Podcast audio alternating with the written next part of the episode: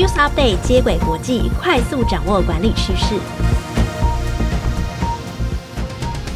听众朋友大家好，我是经理人月刊采访编辑简玉璇，我是经理人月刊实习编辑陈田静，欢迎收听经理人 Podcast 的接轨国际。在这个单元中，编辑团队会精选国际财经管理资讯，提供导读和解析，帮助读者掌握管理趋势。今天分享的主题有C O P 二十八 做出突破性决议，首度将化石燃料减量纳入其中，面对近零，台湾企业该注意哪些事？ Email 怎么写才得体？避开五大写信雷区。新年的第一则新闻呢，就要带大家关注二零二三年底 C O P 二十八 的最新结论与对台湾企业的影响。虽然它是十二月十三号结束的，就是十二月中，但那时候本来就想说第一时间可以分享给大家，不过接轨的录音因为排程的关系，所以一月才能跟大家更新哦。但这个也给我们更多的时间去搜集资料和关注台湾政府的因应做法。那先再次简介一下 C O P 二十八 会议，它的全称超长的，叫做联合国气候变化纲要公约第二十八次缔约方会议。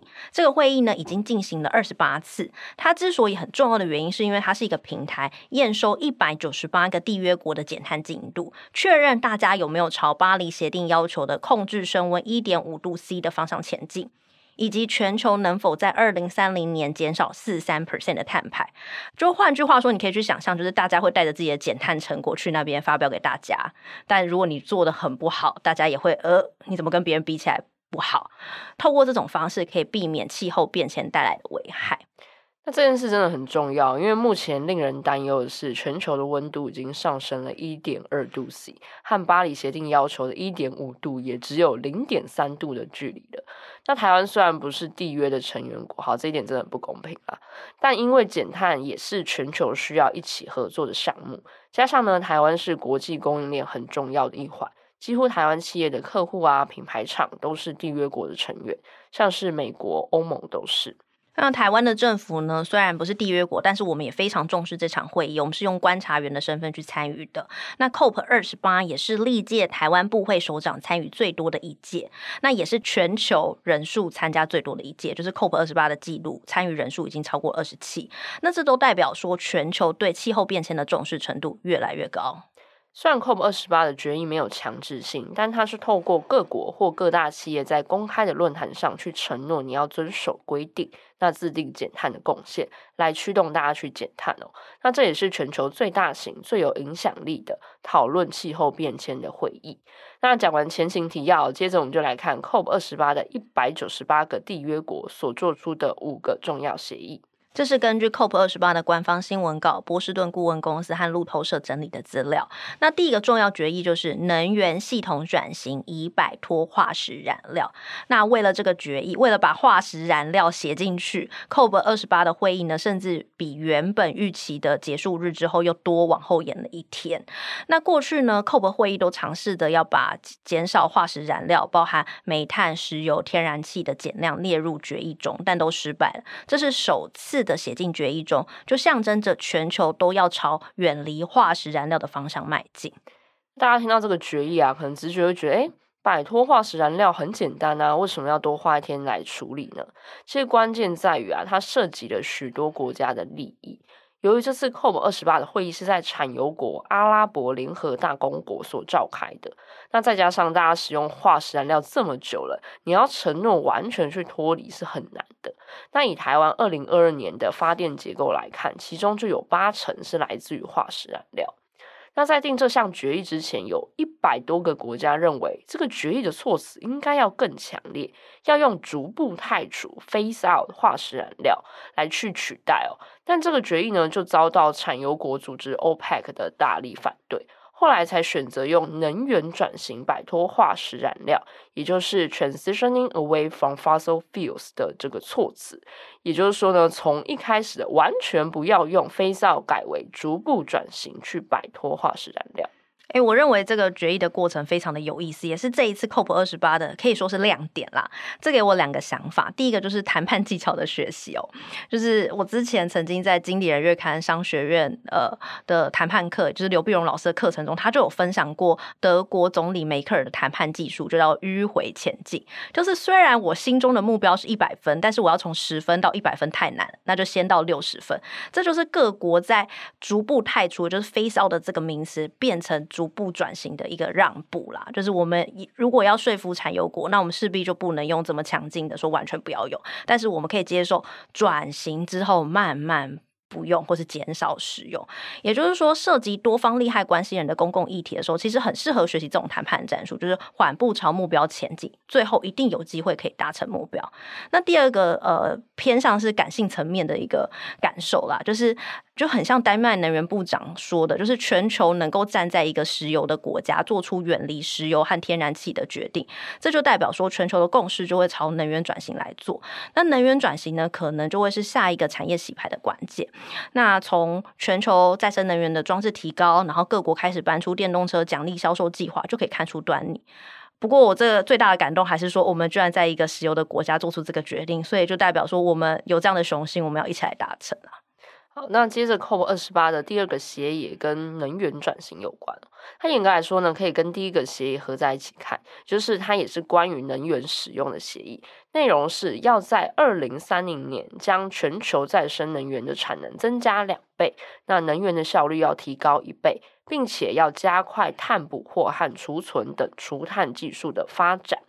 那产油国就希望 C O P 二十八 的协议能够加速碳捕获和封存的技术，这个技术简称 C C S 和 C C U S。 那碳捕获呢，能够将火力发电厂和工厂这些排放源所排放的二氧化碳分离，然后将其压缩后输送到合适的封存地点进行封存，让二氧化碳跟大气隔绝，最后呢就能减少排放到大气当中的二氧化碳的排放量。嗯，不过目前这种碳捕获的技术的成本还是蛮高，所以各国就会希望说看有没有其他的融资方案可以帮助这个技术呃来发展。但是我们也不能只依靠碳捕获技术，其实其他再生能源的装置的配置也是需要的。那接着第三个重点呢，就是全球盘点，就是督促缔约国提出自主减碳的目标，也叫做自定贡献。那缔约国呢同意呢，在二零二四年，就是今年的 C O P 二十九 就会去设定二零三五年的减碳目标，目前是设定到二零三零而已。那这边我也想对比一下台湾的减碳目标，国际上是希望二零三零能比一九九零就是工业化时代的碳排减少 百分之四十三。 不过呢，台湾在二零二二年国发会发布的减碳目标是二十四，那这跟国际上是有一些差距的。那不确定政府会不会再上调目标跟国际一致，这个很值得企业去注意。好，那最后一并说明 C O P 二十八 的第四和第五个重点，也就是协助他国抵御气候变迁的能力，以及增加气候融资。 C O P 二十八 第一天决议就达成气候变迁损害基金运作协议，那它的内容是要募集全球超过七亿美元的资金，当发展当中的国家受到气候变迁的危害时，比如这个国家发生旱灾火灾，能够有一笔协助复原的基金。那第五呢，则是增加气候融资，推动绿色气候基金 G C F，那目前就有三十一个国家捐助了一百二十八亿美元。那这个 G C F 跟气候变迁损失基金不一样，它是要协助开发中的国家应对气候危机，减少化石燃料的污染，比如说呢，帮这些国家建设再生能源啊。那这两个协议其实就表示说，全球的净零都需要以大带小，让全球一起前进的工作。回头来看台湾该怎么做，环境部有三个方向。第一个是推动净零转型与关键战略，这个可以参考二零五零的净零排放路径蓝图。我跟大家简述一下，最重要的是能源转型、节能和运输工具电动化。第二个呢，就是推动碳定价。那今年呢，就会进入碳有价的时代，台湾会征收碳费，这代表企业排碳的成本会内部化，那各个公司就要开始去注意到碳排造成的营运成本增加的问题。那第三个呢，就是强化气候变迁的调适行动。好，最后为大家总结一下 C O P 二十八 的五个决议重点。第一呢，是全球在能源系统转型以摆脱化石燃料的决议上达成了共识。第二呢，是全球再生能源的产能增加两倍，能源效率提高一倍，并且要加快近零排碳技术的发展，像是碳捕获和储存。那第三呢，是督促缔约国提出自主的减碳目标。缔约国已经同意二零二四年以前会设定二零三五年的减碳目标。那第四呢，是达成气候变迁损害基金的运作模式，给予受到气候变迁影响的国家在资源与技术上面的协助。那第五呢，是增加气候融资，协助开发中国家应对气候危机，减少化石燃料的污染。好，因为第一则呢讨论了 C O P 二十八 的决议还有台湾的因应方式，算是比较生硬的内容。第二则呢就想跟大家分享比较实用的文章，就是职场 email 怎么写才得体。我自己讲了都快要打小，怎么会两则新闻的差异这么大？我自己想说自己这样子的安排可能是抚慰自己的心灵，因为 C O P 二十八 我真的看只要看到脱妆哦。那这是一篇来自 Face Company 的报道，那大家可以听听这些写信的雷区，把它记录下来，下次写 email 的时候时候就可以作为自己的 checklist。 根据 email 行销公司 EmailTooltester 的调查，惹恼他人的 email 前五名是噔噔噔噔，第一名是收件者名字写错，那第二名呢是 email 使用表情符号和笑脸。哈，这个不行吗？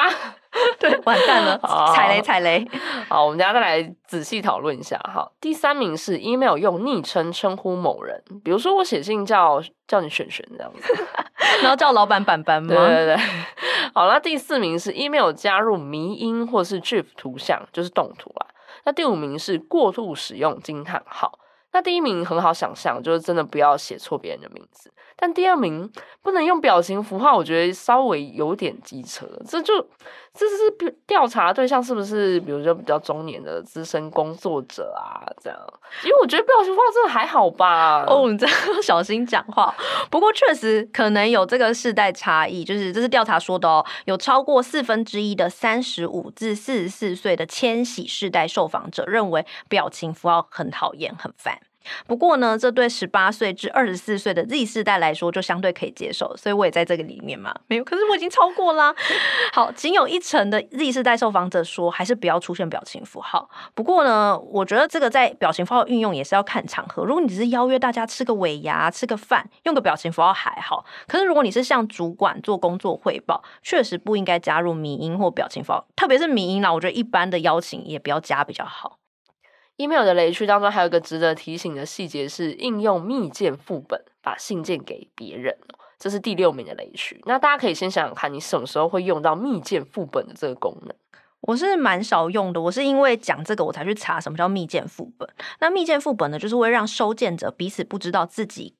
有或是谁有看到这封信，就是比如说我寄给你，然后也寄给一个A， 那你就会不知道 A 收到 A 也不知道你收到这样。那如果换句话说，如果我想要指正某位同事，比如说我想要指正田径说你的车马费应该要当天使用当天的收据，不是用空白收据填写这个造假，我想要让老板知道田径有报账方面的问题，那我可能就用密件副本给主管，但田径不知道我用密件副本给主管，这是很像打小报告欸。然后 C N B C 就指出啊，这就是会形成一个陷害的途径。收件者就比如说我，然后可能辗转还是会从主管那边知道这件事情。比如说老板突然跟我说，哎、欸，你的车马费怎么怎么样？我想说，老板你怎么知道这件事？难道难道是玉璇说的吗？所以如果同仁之间养成这种不互信的状况，组织之间就很难坦诚的沟通，更何谈高效运作了。所以建议比较好的做法是，你觉得谁应该要读到这封信，就要直接放在收件者或是副本的地方。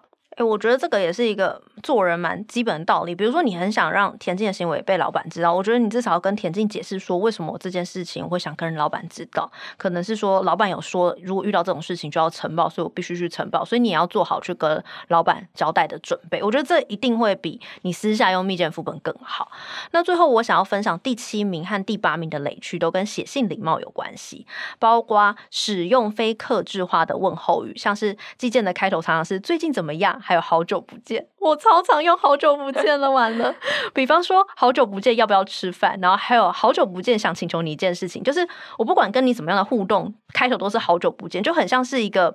很不客制化然后很没有情感的一个问候语。